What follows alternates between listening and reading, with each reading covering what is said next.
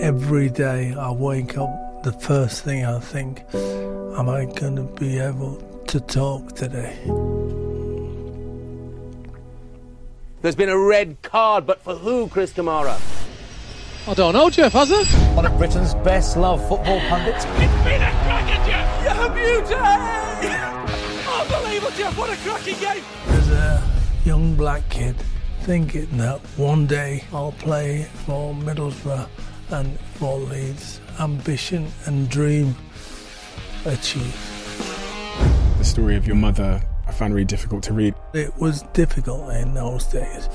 Men uh, were physical towards women. I made the mistake of telling my dad on his deathbed that it was wrong. I should have kept it to myself. Mm. Why? For someone that has never experienced apraxia, what does it feel like for you in your head? I feel a fraud now in terms of broadcasting. You feel a fraud? Yeah. Mm. Mm. I was gonna quit everything. Without further ado, I'm Steven Bartlett, and this is the Diary of a CEO. I hope nobody's listening, but if you are, then please keep this to yourself.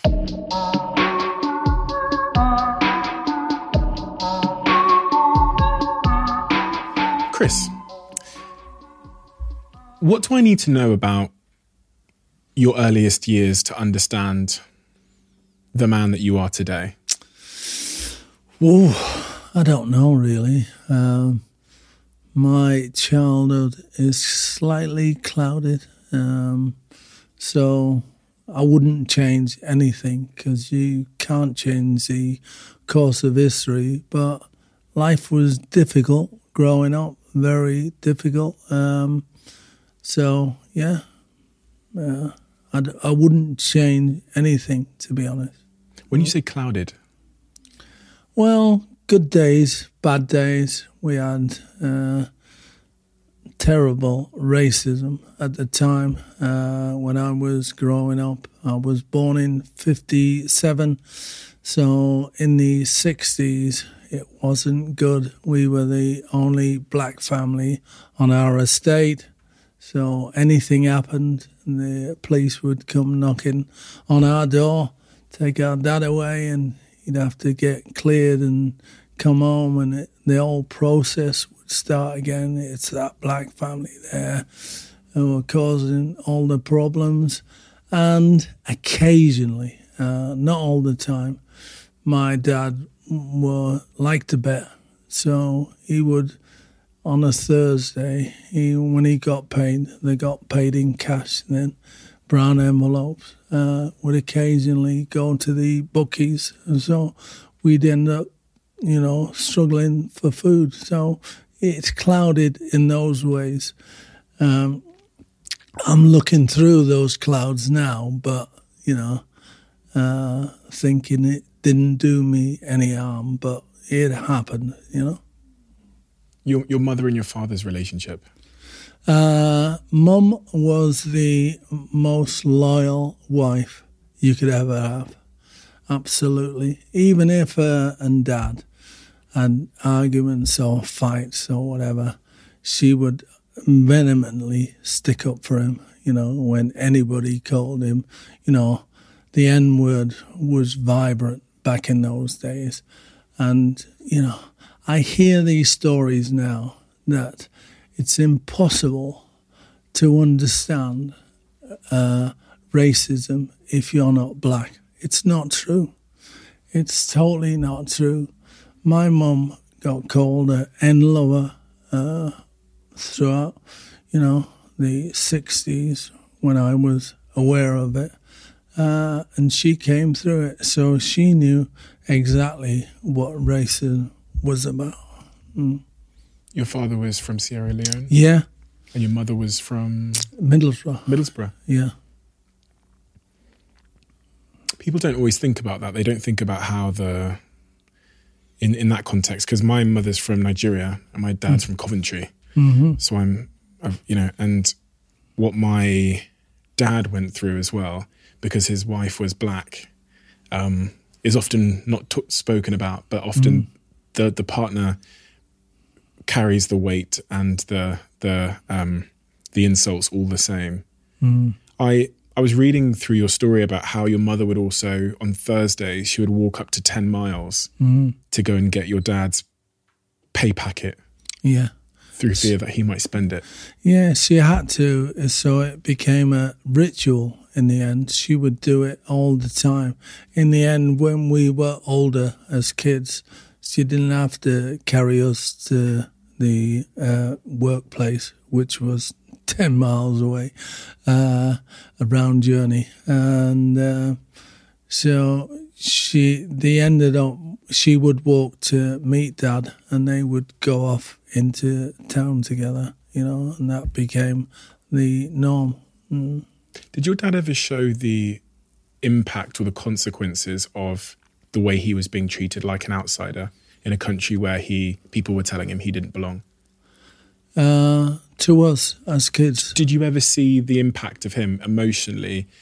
Did it manifest itself in drinking, or was there ever a sign that it was impacting him? uh, he told us often enough he'd been involved in fights uh, back then, fist fights. You know that was the norm. You know you had to stand up and be counted, but he was always the one arrested in those fighting situations.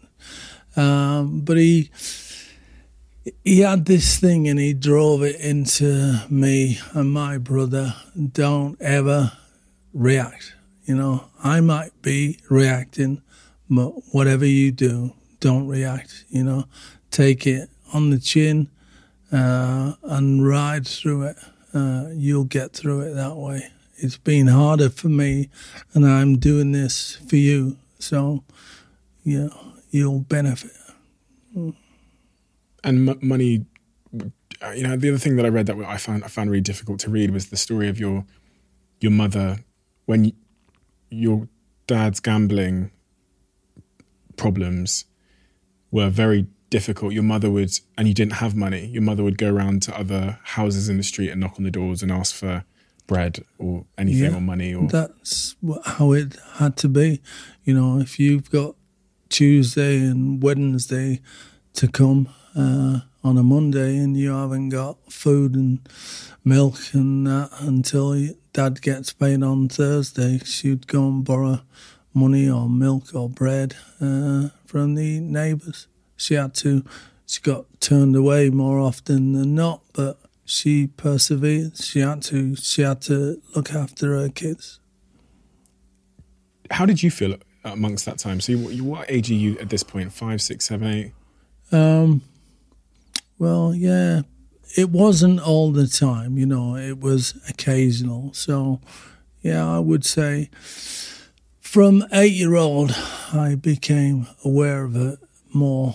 Uh, I know it's eight because I had to light a coal fire at eight years of age. Can you imagine? You know, I can imagine asking my boys to get wood and paper and matches and then light the paper and then once the wood gets going put the coal on top at eight years of age yeah yeah yeah spooky yeah you were asked to do that to heat the home yeah uh, they we didn't have central heating you had a fire coal fire. That was all yeah. You had the oven in the back of the house in the kitchen. So you'd put the gas on to heat the kitchen when it was really cold. But the main source of heat and the hot water was the fire. Was there was there a lot of love in your home? Uh yeah i would say intermittently. Yeah yeah.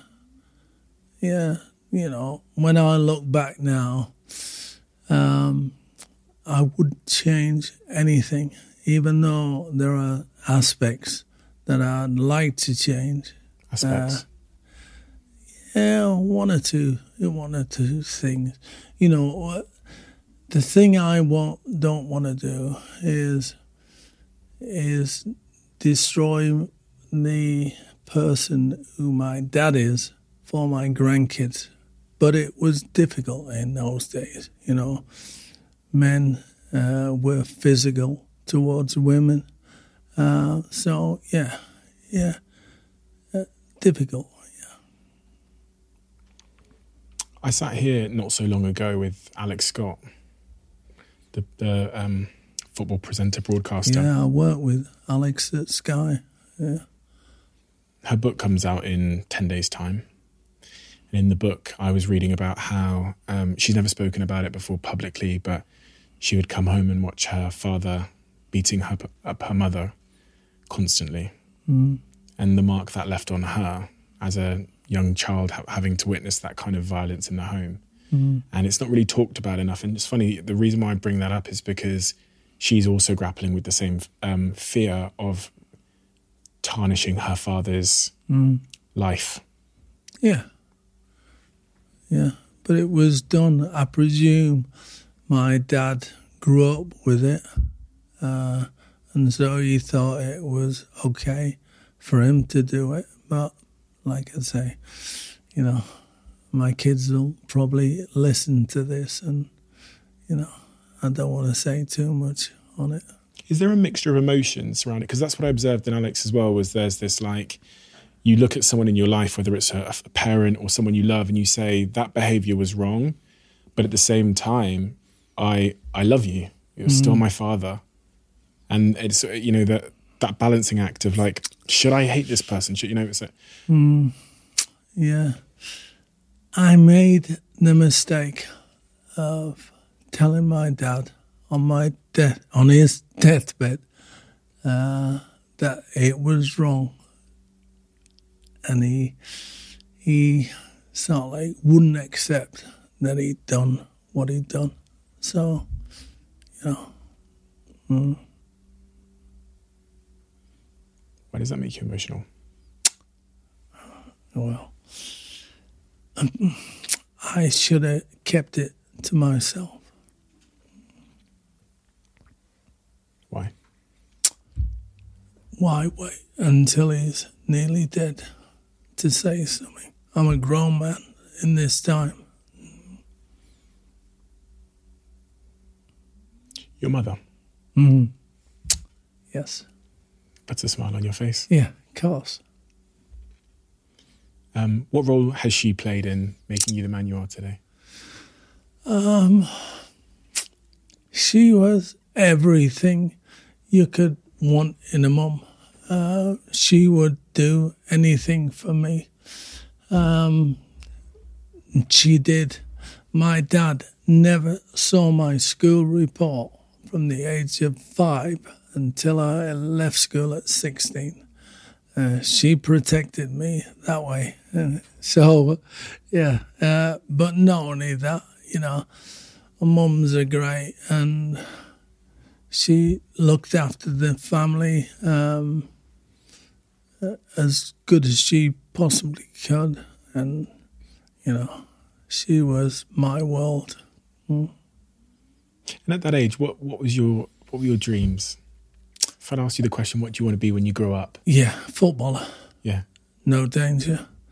Play for Middlesbrough initially, and then when I saw Leeds on Match of the Day around the mate's house, Boro or Leeds, yeah, ambition to play for Boro, dream to play for Leeds. So footballer, nothing else, tunnel vision, yeah. Why football? What was it doing for you? Oh, everything. Yeah. I used to play on the field near our house with, against grown men from the age of 12.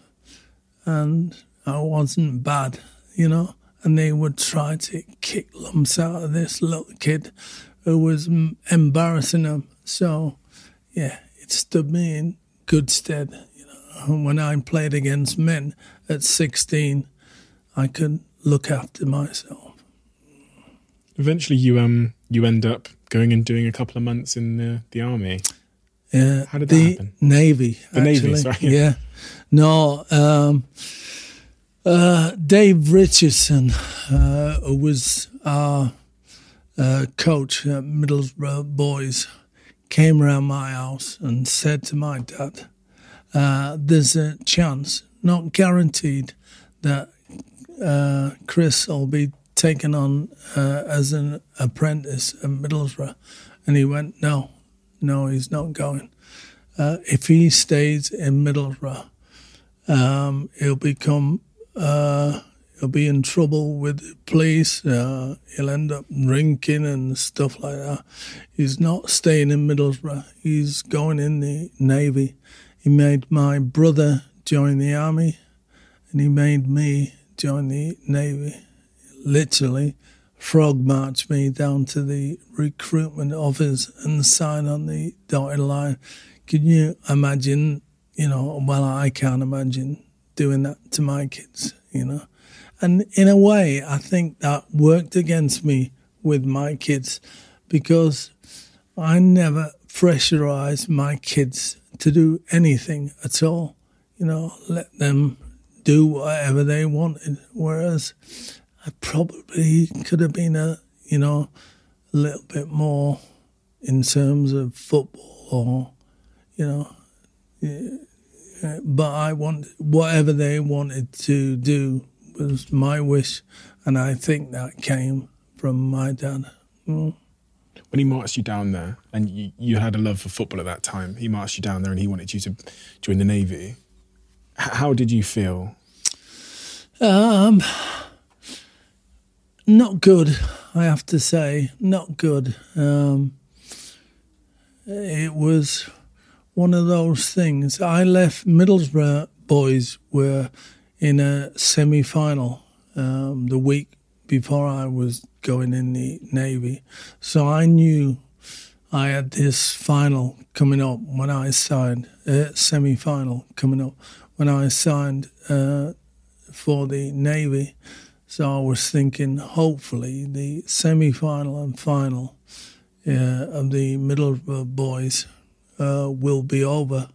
But I played the semi final and then I didn't uh, get in touch with Dave Richardson to tell him I wouldn't be there for the final because I was off to Torpoint in Devon. Uh, well, Cornwall. It's across the water from Plymouth. Um, That's where I'm from, Plymouth. yeah, Plymouth. Yeah, so you know it's Cornwall and not Devon, but it's uh, it's a stone's throw, and uh, that's where I got my lucky break. Yeah. Your lucky break. Yeah, when the Navy football team were training there.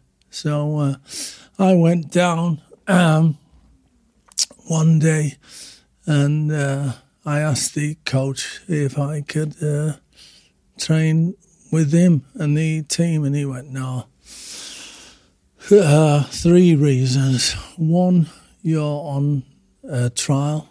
So, yeah, what it did, you were on a trial situation, whereas uh, you got to six weeks, whether you liked the Navy or they liked you, and if not, you could leave. So he said, come back in six weeks uh, if you want. And the other thing, he said, number two, he said, is you're black, and these lot will kick lumps out of you, so to speak.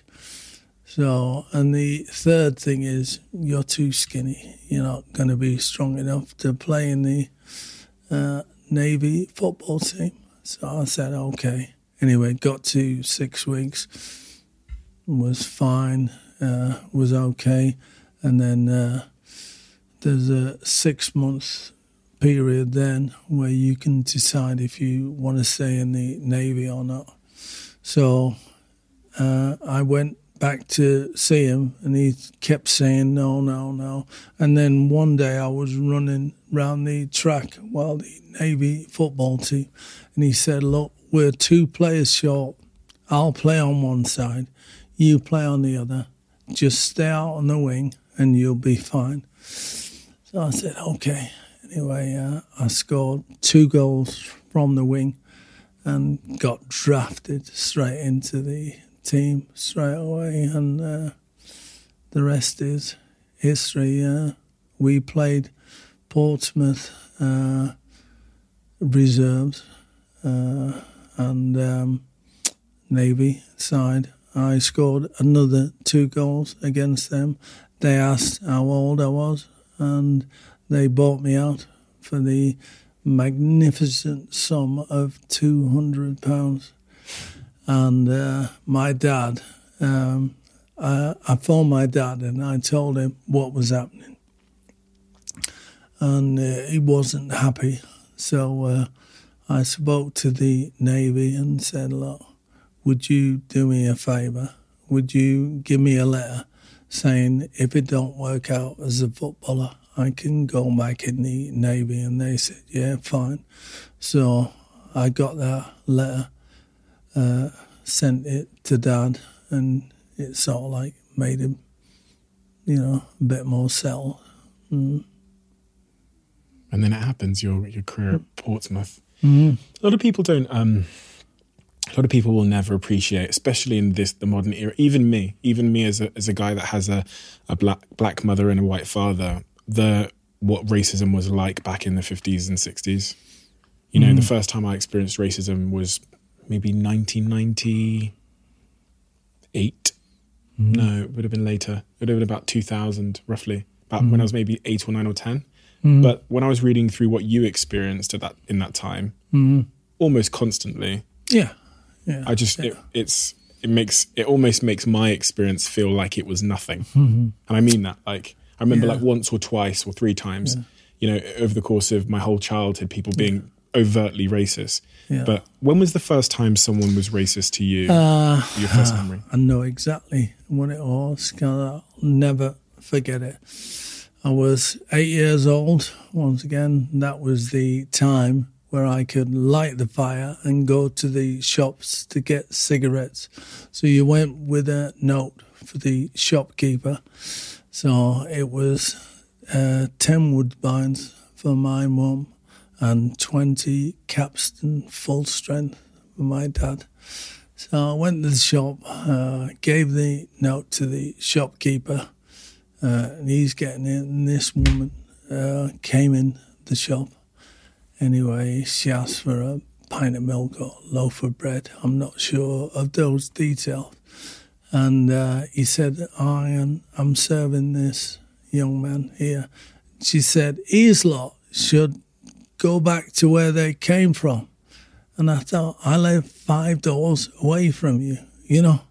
Uh, I'm not, you know, from somewhere else. And he said, no, look, he stood his ground, the shopkeeper, and served me. And I went out with uh, ringing in our ears. Oh, them blacks and so and so's shouldn't be here. Mm.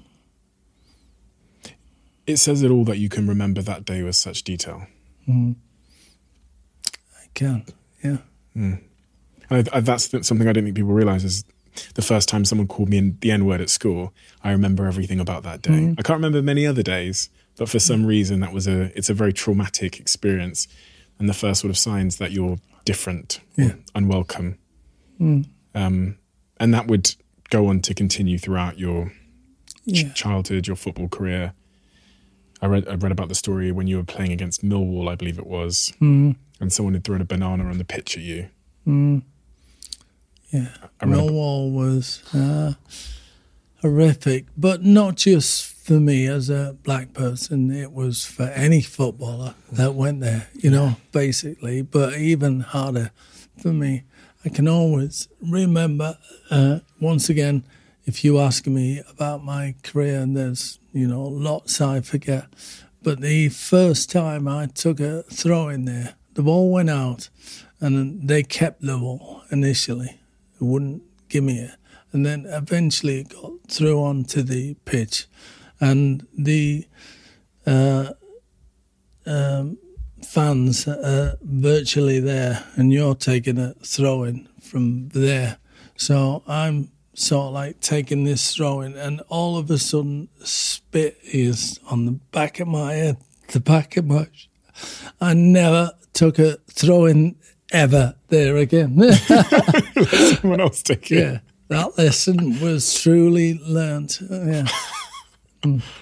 And the the the, uh, the other story, which I, I found, it just sounded like something from a thousand years ago, was when you went to the pub after a game with your team, and the the pub owner made a comment, a racist comment to you. Yeah, yeah, that was in Wetherby. I'd played for Portsmouth at Sunderland um, in 1976, I think. Sunderland needed to win to get promotion to the what is the Premier League now, the old First Division. We needed a win to stay up in the old Second Division. Um, what is the Championship now? Anyway, Sunderland won that day. Um, always remember that game uh, for two reasons, not just the Wetherby incident. Uh, I drank champagne for the first time. Uh, Sunderland sent a case of champagne into the dressing room because they'd got promoted that day.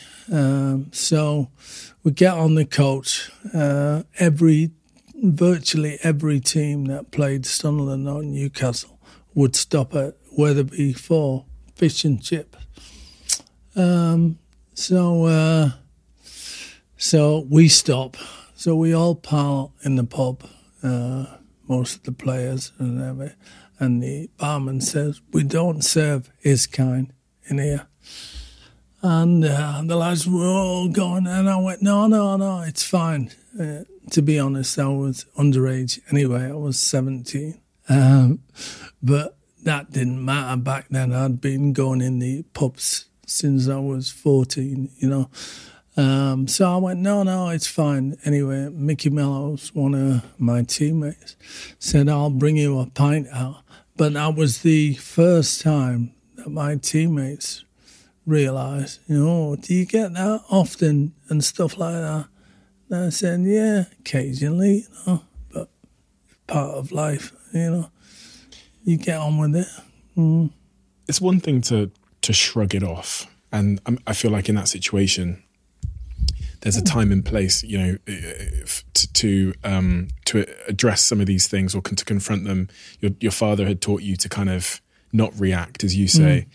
But as you look back on that period of your life, how did that racial abuse sh- shape and change you as a man? Uh, it made you wary of other people obviously, you know, not happy, but I wouldn't say, oh God, it's traumatized me or something like that. And then the Black Lives come out and people start telling their stories of racism and the way they've been treated. And you think, oh, why can't I tell my story now? And I have done. Mm. Has that helped you? Telling your story, do you think? To be honest, I wouldn't say it's helped me or not helped me. I think uh, since I've had this, uh, well, I've got two conditions an underactive thyroid and uh, apraxia. Uh, the underactive, the thyroid, uh, plays with your emotions. Uh, so I get a lot more emotional now, whereas stuff I wouldn't even bat an eyelid in the past because of this little butterfly uh, thyroid in my neck. It now makes me more emotional. Mm. When did you discover the underactive thyroid? Uh, well, it's funny, you know. It's really funny. Um, it's I did going through lockdown initially, the first lockdown in March uh, when the weather was great everyone, you know, quite, you know, I think they were gutted about the lockdown, but the fact you were at home and the sun was shining, things were slightly different. I did loads and loads of shows from home, you know, Celeb Juice and Steph's Packed Lunch, ITV, Lorraine and stuff like that, Sky Sports, from the, you know, uh, barn at home, you know, so that was fine. So uh, all of a sudden, I began to not feel well. Um, too well, but I always shrugged it off. I'd take, you know, tablets and be fine the next day and all that sort of stuff. But it wasn't going away. And uh, I thought, what's going on? But I ignored it, ignored it, which is the worst thing you can possibly do. So I would get away with it at home by hardly not being the person I was, you know, not talking as much. When I'm broadcasting for Sky, I'm trying to keep minimalistic because some of the words are coming out slurred and stuff like that. So uh, eventually, um, I've got to go and see someone because I literally went a whole year, if not 20 months, before I actually got diagnosed with underactive thyroid. So it was all my prayers answered at once. Uh, you know, uh, you've got an underactive thyroid, take levothyroxine. Once you find your level of levothyroxine, you'll be fine. Great. Doctor's great, uh, sorting out. So eventually you take 25 grams or whatever it is of levothyroxine uh, eventually, when you find your level, you're fine. So I get to 175 and my thyroid is stabilized. But my voice condition is still exactly the same. So, what's going on? So, my doctor then says, go for a brain scan.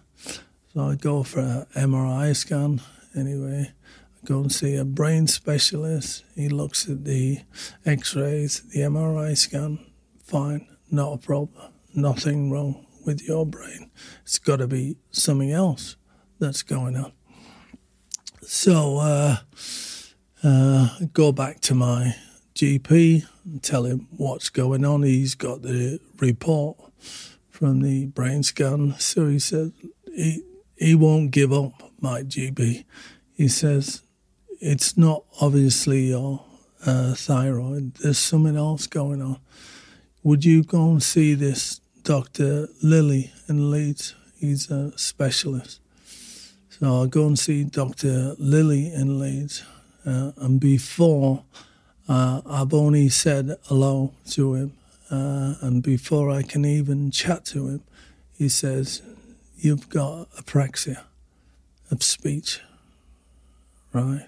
How do you know? I can tell straight away the difficulty between the brain and your mouth being able to speak. You know, it was probably slower than it is now uh, at that time. So he said, "Look, you know, I want you to go and have a DAT scan, which is which rules out Parkinson's or stroke and all that sort of stuff." I did. Uh, went back to see him with the result for the results, I should say, and he went. Uh, the good news is uh, you haven't got Parkinson's or anything like that. The bad news is, you know, we can't find anything else wrong with you. So, you know, the apraxia, you know, will probably get worse. And uh, and you know uh, that went on for quite a while. Uh, I went to see a therapist, and he kept saying to me, "Look, you need to tell people. You know, you can't continue on TV, and people are saying, "Is he drunk? And what's the matter with him? Has he had a stroke?" You need to come out and say something. I said, "I can't. I can't. I'd rather quit than actually say something.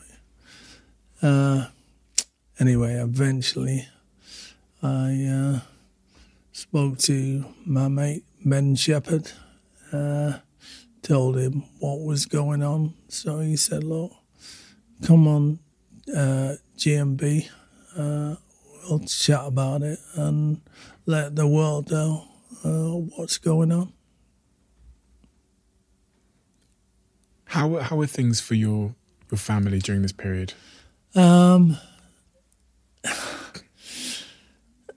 my boys had been saying to my wife, "There's something wrong with Dad," uh, for a while, and she sort of like would broach it with me, but I'd be quite snappy, and you know, which I'm not anyway, you know, and saying, "No, I'm fine, I'm fine. Don't worry about it. I'm fine." And I kept thinking, like I said, once I got the thyroid problem, the levothyroxine will take it away. Uh, and then um, it's still with, with me. And uh, yeah, it, it's harder for people close you, I think, you know, because my two boys saying, Are you okay? Oh, yeah, I'm fine. I've just had a bad day, you know, don't worry, I'll be fine. Uh, but they know, you know, you can't pull the wool over their eyes for too long. For someone that has never experienced what it's like to have apraxia, Mm. what does it feel like for you in your head? Uh, it feels like someone is taking over my voice box. So the voice that used to come out would come out at 300 mile an hour. You know, you've seen me on the results and uh, Soccer Saturday, you know, motor mouth talking, uh, not even waiting for a breath, just keep going and going. Now, when I hear myself or see myself on TV, it's someone else. It's strange. It's really strange. Some days, you know, the message from the brain to the mouth is really slow. Yeah, makes it difficult. Or some days the words come out different than what you're trying to say, and that, that's even weirder. Uh, and so that's been hard to accept and still hard to accept. I have to say, you know, I was to quit everything, you know, literally every single bit of TV at the end of last season, leave Sky, uh, quit BBC, quit ITV, quit Channel 4 and 5, and all those companies. Uh, BBC, I think it was the right time to leave Sky. Uh, I'd had a great innings, but BBC, ITV, Channel 4 and Channel 5 said, no, no, you're Kammy. It doesn't matter. You know, I said, well, it's the quality of the programme. No, it doesn't matter. You, you're fine. We want you to do this.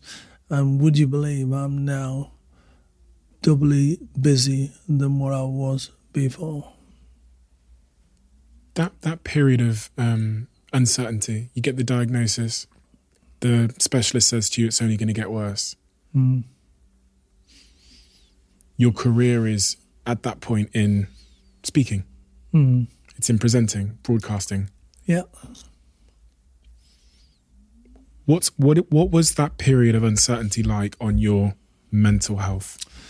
Um, it was uh, an acceptance, really, because what I said to my wife is if I wasn't a broadcaster, it wouldn't matter, would it? And so she said, yeah. You know, so I said, you know, now's the time. I've had a great time. I spoke to my agent, Simon Dent, said, look, I'm getting out of all this. And he said, yeah, you can. Yeah, don't worry. I'll leave it up to you. And uh, yeah, I thought, that's it. Quit. I've done my time. And I'd like to thank all the people that have been persistent and said, look, a 25% Kammy is, you know, still better than some people, you know. And Sky saw you on that show forever.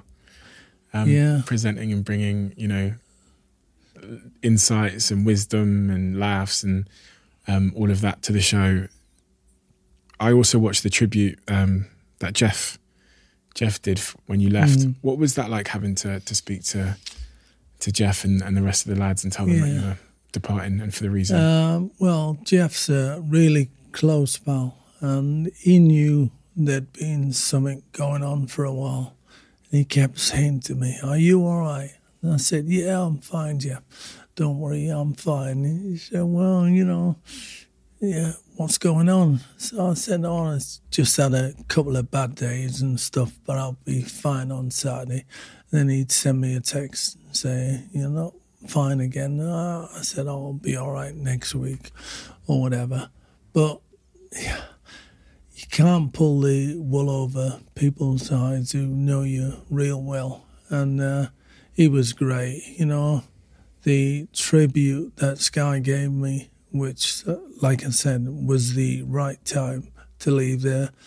Uh, I cried when he cried on the show. I've never seen him cry before. Mm. It was a really um, beautiful, powerful moment. Um, since then, you've, uh, in your own words, you've really thrown the kitchen sink. I think is the quote at at um, the apraxia. And, and can you talk to me about what you've done since to to um, mitigate the impact of the um, condition on you and your life and your career? Yeah, the um, the day I went on uh, GMB and spoke to Ben Shephard um, and Kate, um, the I got a phone call immediately from a fella that I knew ish, uh, a fella called Wynford Dore, and uh, he said, uh, "I can cure you." You know, I know there's people out there that'll help uh, to get you right. So he said, uh, I want you to come and meet uh, Professor Nicolson down at Sheffield University. So I said, okay. So I met Wynford and the professor. Anyway, between them, they were saying, you need to kickstart your cerebellum, which is in the back of the brain. Uh, what's happened is uh, it's shut down. So we need to get the jump leads out, start it again, and get your brain going, uh, get your speech going. And uh, there are various ways to do that. Uh, um, so, uh, so I said, yeah, what are those? I'll do absolutely anything yeah, to try and get it right. So uh, he got um, Zing Performance, which is really exercises for stroke victims, but it's helped my balance. Uh, arc performance, which is microcurrents going through my body. I still I have a tag on my ankle now with those microcurrents going through. All the time. Yeah, all the time. Yeah, uh, for seven hours every day. Um, And it's helped. yeah, it's helped. You know, I'm. I wouldn't say I'm more than sixty percent the old me, but you know, I was twenty percent. You know, so I've gone up forty percent for a, uh hyperbaric uh, tent. You know, with the oxygen. He recommended I do that, and I see a therapist uh, who helps with the speech and help my anxiety. And working for Sky um, became very difficult. You know, before I uh, even uh, came out and said I've got it, my heart would beat like mad before they came to me at Sky. Oh, the anxiety was terrible because I was knowing I wasn't the old me. So I went to see him and he said, Look, I can cure that. The other problem, the apraxia, is a biological condition, so I can't help with that, but we'll try, you know, and see if we can get you through things. So getting rid of the anxiety helped me finish work or the work I had stacked up UK Strongest Man, the games, Right TV, uh, all those shows, Cash in the Attic, I present. Um, so they helped me do that. Um, and uh, all those um, treatments, you know, I'm taking so many vitamins these days, and uh, I've just been introduced by Wynford uh, to uh, the uh, best neurologist neurologist in America, and he said because I have good days, there's no reason why I can't be cured. So I've sent off a load of blood tests and everything to America, and I'm just waiting on the results. How how is life for you now? You've been through a, journey. Yeah, You know, strange. Where are you in in that journey now? strange, uh, strange in terms of I feel a fraud now in terms of broadcasting. I don't bring to the table what I used to, uh, so that's hard. Uh, my life away from the screen couldn't be any better. You know, grandkids, you know, family. Uh, it's uh, you know, it's perfect, unique. Yeah, You feel a fraud. yeah. Mm. because you because you I feel I'm doing these programs and and they're not getting the best of me, but they're tolerating me. You know, mm. that's how it feels. I mean, who am I to say? But um, you know, I I think what you what they told you about, as you said, twenty five percent of you is better than pretty much everyone else. You know, I've you you brought so much joy to my life growing up. Made me love the game more, made me understand the game more. You've made it hilarious. I mean, you know that you're you're loved more than anyone I've ever seen on the screen. So, and you've earned that. That's a skill. That's something I couldn't do. I wouldn't know how to do a, a slither of what you do. So, I don't think that. Um, I suspect that fear is is not as logical as you think it is. That you're a fraud. I mean that as well. Like I could never do what you do. I couldn't do of ten percent of what you do. So, um, you know, It's like anything else. You take it for granted, your old self. You do things, you know, uh, that tribute that Sky gave me, that's reserved for someone who passes away, isn't it? You know, so I've had the tribute while I'm still alive uh, that people don't get. When they go, uh, you always look back and think, you read the obituaries and the comments and think, why didn't people say that? You know, so I think maybe I should have bowed out then, you know, and taken the accolades and said, thank you. You know, am I tarnishing what I've got, what I had? but I but I think um, my rebuttal to that, if I may, is that you're you're serving the world in a very important way now. Still, even by having this conversation and being vulnerable and open, you are serving hundreds of thousands of people, thousands and thousands of people in a complete and entirely different way that are suffering mm. with with various conditions, whether it's you know, as you said, post stroke victims, or whether it's apraxia or other things, and they're struggling with the same self doubt. It's funny, like our missions just change over our lives, right? Like, so your first missions was in football, and then you became a manager, then you did broadcasting, and now this chapter of your life is just a different chapter. Mm. You're still, you know, a wondrous broadcaster, but you're serving people in a completely other way, probably, maybe, arguably, even in a more important way. Hmm. See what I mean? Yeah, yeah, I do. Yeah. It's funny, I did the ITV games and a YouTuber was called Yung Filly. I'd never met him before, but he's on the first show.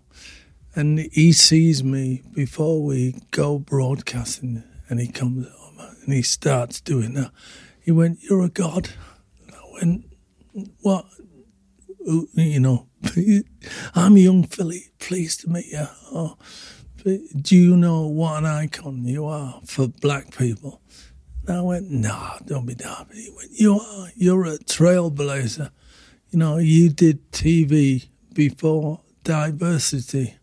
You know, how did you get into TV when you, you know, on Sky Sports and there was no black people around and all that sort of stuff. You're an, an icon. And I went, no, I don't see myself as that. And he went, well, you've been my inspiration. So makes you feel good for a second. That's worth it, right? Yeah. Hmm. And that alone, that that thought that you're inspiring people just by having this conversation and by sharing your story and being honest and not running into the shadows as you could have very easily done mm. is going to help that and you probably never get to meet them like you got to meet Yung Filly mm. but that's got to be worth it right Yeah. Yeah. It was, I didn't believe him, but yeah, it was nice. he's got no reason to lie though is he? Do you know what i mean this you are always one decision away from taking your business to the next level and a decision that's helped me to transform my business is moving over to NetSuite, who I'm excited to say are a sponsor of this podcast. If you don't know already, NetSuite is the number one cloud financial system bringing accounting, financial management, inventory, HR into one platform and one source of truth. It's reduced IT costs because it lives in the cloud, so you can access it from anywhere. And the cost of managing and running multiple systems because it's in one unified business management suite. My team and I don't have to worry about tasks being manual and clunky. And it means that I can be more efficient and to focus on more important things like bringing you the best episodes and guests on this show. So I become one of the 37,000 companies that have already made the move over to NetSuite. NetSuite has extended its one of a kind flexible financing program for a few more weeks. So head to netsuite.com slash Bartlett for a free product tour. Back to the episode. Next, uh, this next chapter. What, what, what do you want it to be full of? My life has changed uh, in terms of grandkids.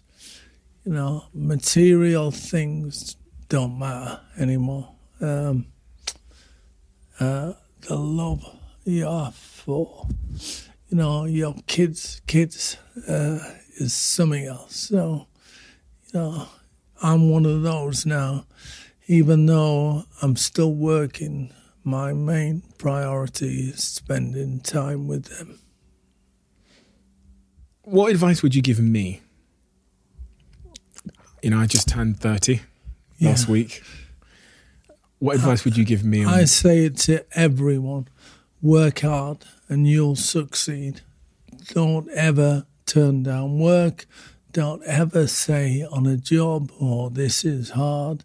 I don't like it anymore. I can't do this. Do it. Do it and do it to the best of your ability and see where it takes you. You know, TV is one of those jobs, I think, where if you work hard enough, you'll succeed. In football, that's not the case. You know, I've grown up in football, and you sometimes a lucky break is better than working hard. Even you've still got to work hard, but you need breaks. And of course, you need breaks in TV. But if you work hard, I think you get them. I started off at Sky, and so uh, people say, How did you get into Sky in 1998? Well, initially, uh, I was a pundit for them. Um, I was lucky, fortunate. The first broadcast of the uh, Football League was Sunderland versus Sheffield United at Sheffield, and they rang me. I was manager of the month with Bradford. Uh, uh, August, we won four games and drew one, and they called me and said, "Would you come and be the pundit?"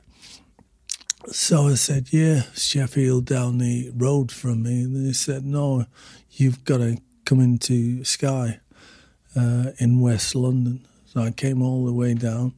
Marcus Buckland, the presenter, was his first day, and it was a double header. Six hours of TV, obviously ads in between and all that sort of stuff, half time uh, and that. And Gerry Francis was doing the second game. So that's where fate took a hand. Uh, I did the first game, Sunderland won at Sheffield, and Gerry Francis got stuck on the M4. So I did the double header. So from doing six hours of TV, I became the go to guy then for Sky. So a live game, are you uh, available? Uh, yeah, I'll come down and do it. And I did that. And then when I got the sack from Bradford, they asked, would I like a contract? And I said no, but I'd like to keep my face in the shop window. So I did one broadcast, and then Stoke came along, uh, and I got that job. And then uh, that job turned sour pretty quickly after three months. And uh, then I just fell straight into Sky, the broadcasting. And uh, so eventually, um, the 1999, um, the producer of Soccer Saturday said, Would you like to come and join the team? Uh, so I said, Yeah. So he went, Would you like to do some features for us? So I would actually go and train with teams, Premier League teams. You know, can you cannot imagine in a million years that they let you and, and train with the players these days. But I did that back in the day, 1999. So I'd go and train, join in the training with them, interview the manager, the players, shoot the, and then I went and edited those pieces because I didn't want someone saying, "Oh yeah, it's fine," but you know, the hard work is done by the editor. So I would sit myself in a studio, uh, uh, and sometimes it took six, seven hours for a four-minute piece to edit it down. But I thought, right, I don't want anyone saying he's there by fraud, hard work. Uh, and if you do that and people see that, uh, they, uh, it'll help. Not in all cases, but in most cases. that was the very start of what would go on to be a legendary career in the media. Um, I, when you look, so you've given me one reason there as to why you were successful, which is just the hard work and saying yes. But the media business is also, it's much more complex than that in the sense that hard work, as you say, is like a, you definitely need to do it. But what was it about you? Do you think that set you apart as a as a in the media industry as a broadcaster? I don't know that. I'm still baffled by that. I went to Ian Condren's uh, 40th anniversary with his wife. He was Ian was the producer of Soccer Saturday, who gave me the job, and uh, I said, "Why? You know, I'd seen you on doing other programs, punditry, and thought you'd be great for our show." he said, uh, you know, took a chance with you, and uh, and it works. But twenty years, you must you must have a suspicion. No, no, not at all. You know, I'm I was allowed to be just me, so I didn't have to work at it like I had to work at editing those pieces together. You know, the training, playing, uh, interviewing the managers all came natural. Yeah, it was that hard work that I wanted to prove that I could do. Um, but no, I was fortunate. Oh, it was just me. Anne. When did you meet Anne? Uh, we met uh, uh, when I was at Swindon, uh, I got transferred from uh, Portsmouth to Swindon, my first ever transfer, and uh, in 1978. 1978. Yeah, 1978. And uh, we actually played Portsmouth. My first game uh, for Swindon was at home to Portsmouth. And um, uh, yeah, I had to have a police escort to the game. Um, the uh, club had been informed by the intelligence that the National Front, because Portsmouth had 200 National Front supporters. National Front is this racist organisation from Yeah. a couple of decades ago. Yeah. So they'd got wind that they were going to do me in, you know. Um, so, uh, you know, when I played for Pompey, there was a small section of fans that booed you onto the pitch because of your colour, booed you off, you know. But like I said, back in those days, I didn't care, not one jot, you know. And I didn't care when they said about this, you know, you're going to be done in. Uh, I said, oh, it's just a threat. Don't worry about it. But the police intelligence said, no, we need to pick you up and uh, take you to the game and drop you back home. So I did, and uh, You scored. went to the yeah after ten minutes, and not like today uh, where people don't celebrate. Uh, of course, stupid me, you know, had this death threat go straight because I scored in the end where the Pompey fans were, and uh, gave it all that. Uh, so, uh, so yeah, no, so uh, the police escort wanted to take me back to my digs, but I said no, leave it now, it's fine. And uh, one of my teammates, Kenny Stroud, uh, his wife Linda, was with uh, this girl called Anne, uh, and uh, I asked her out. And, you know, 40 years later, or 43 uh, years later, we're still together. What a journey it's been with Mm. Anne. A long journey, yeah. What does she mean to you? Uh, everything, you know. It's you take wives for granted, or I did. You know, I can't speak for everyone else. Um, but it's only when you have a problem like this, because you know, I just live for today. You know, I'm fine. I'm, you know, I'm no problems. Don't worry about me.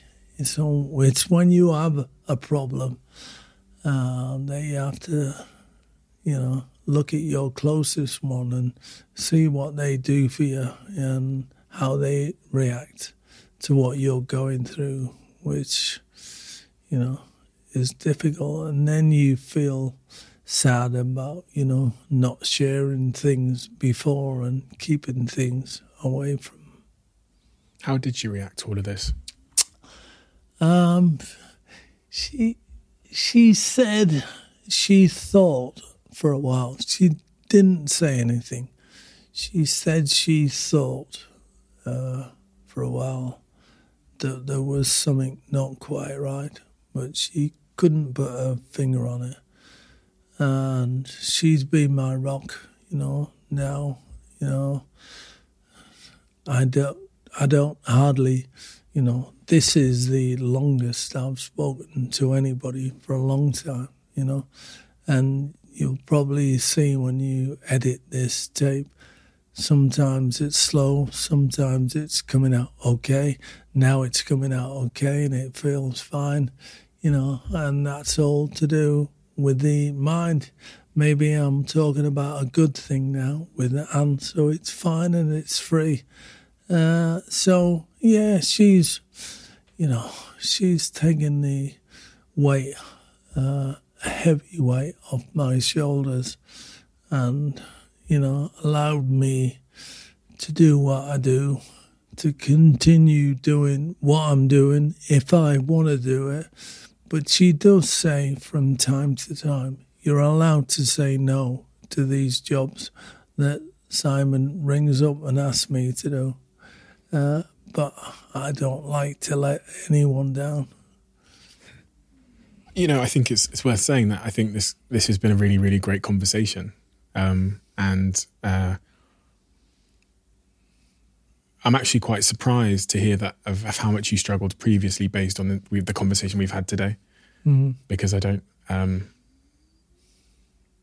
had I, I don't know if I'm speaking out of turn here, but had I not known about the um, the condition, this would have been a perfectly normal conversation on this con- on this podcast. So it's really really interesting and enlightening to to to learn more about it. And uh, I, yeah, I can't imagine as from a family's perspective as well going through that journey with their father, where you're trying to find answers, you find answers, and then there's that whole th- sort of therapy process to Mm. get you back to where you are, and the mental health journey that takes us on, which we've not really talked about in detail, but there's the curing the the condition, but then there's like living with the cost of the shift, the tectonic shift in your life. Um, It consumed your mind, or it has done mine.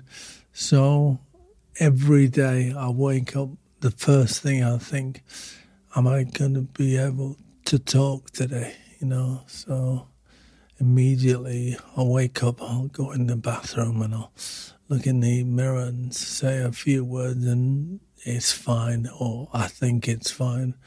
The perception is fine in my head, and then I'll go downstairs and talk to Anne, and all of a sudden that pathway is restricted, and I, oh God, not again today, you know, and that's been hard to get my head around.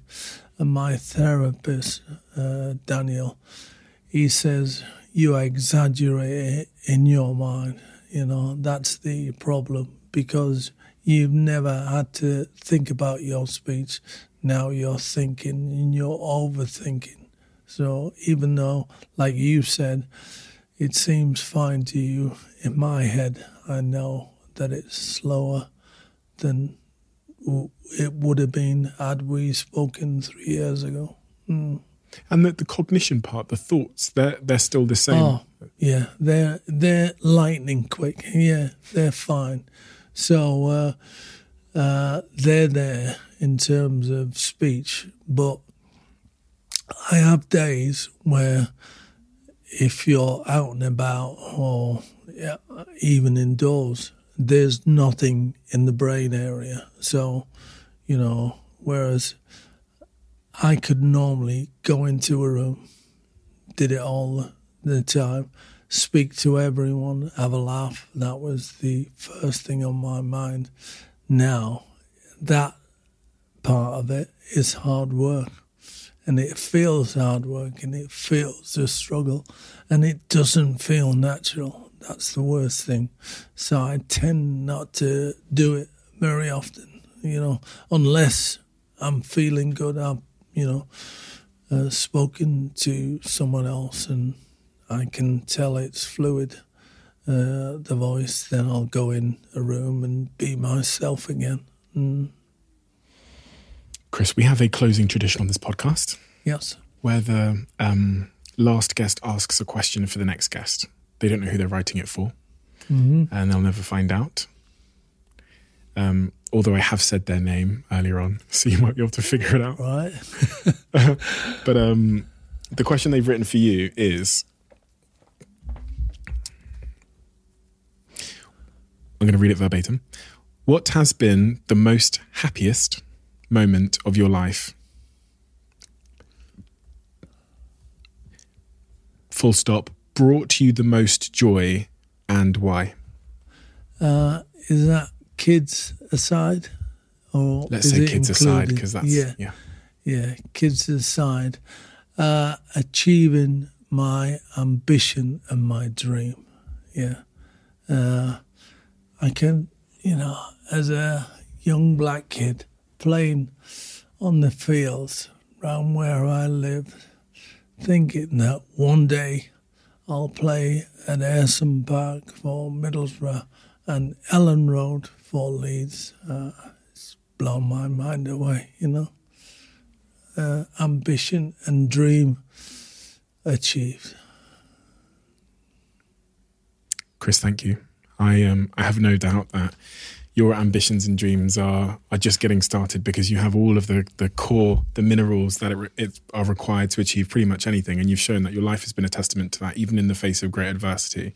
Thank you. I thank you not just for myself and for you giving me your time today but um, i don't think you realize how many people you're going to help in a really important profound way. How much pain you're going to alleviate from them how you're going to make them feel seen and understood just by doing this today and just by not hiding in the shadows. Thank you. So thank you, and thank you for all the joy you've brought you. me. You've made Oh, football thanks. fun. You've made it. Um, it made me understand the game better over the course of pretty much my entire life. Um, so I'm, for one, I'm so glad that I still get to see you on the screens, Mm. and I hope to see you a lot more. I know you've got a show, Ninja Warrior UK Race for Glory, Yeah. um, which is airing on ITV, which I'm very excited about watching as well. Yeah, I'm so glad I did it. You know, I tried to pull out when they rang me and said, "Uh, We've been commissioned for Series 7. I went, Oh no. And they went, What do you mean, oh no?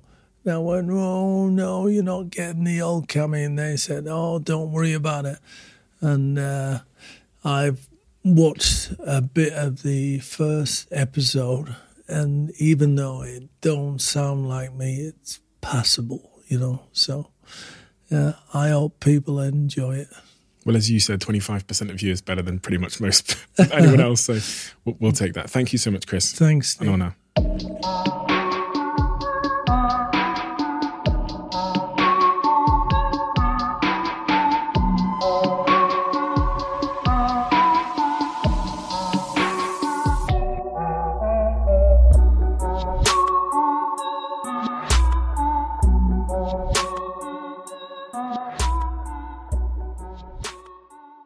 You are always one decision away from taking your business to the next level. And a decision that's helped me to transform my business is moving over to NetSuite, who I'm excited to say are a sponsor of this podcast. If you don't know already, NetSuite is the number one cloud financial system bringing accounting, financial management, inventory, HR into one platform and one source of truth. It's reduced IT costs because it lives in the cloud, so you can access it from anywhere. And the cost of managing and running multiple systems because it's in one unified business management suite. My team and I don't have to worry about tasks being manual and clunky.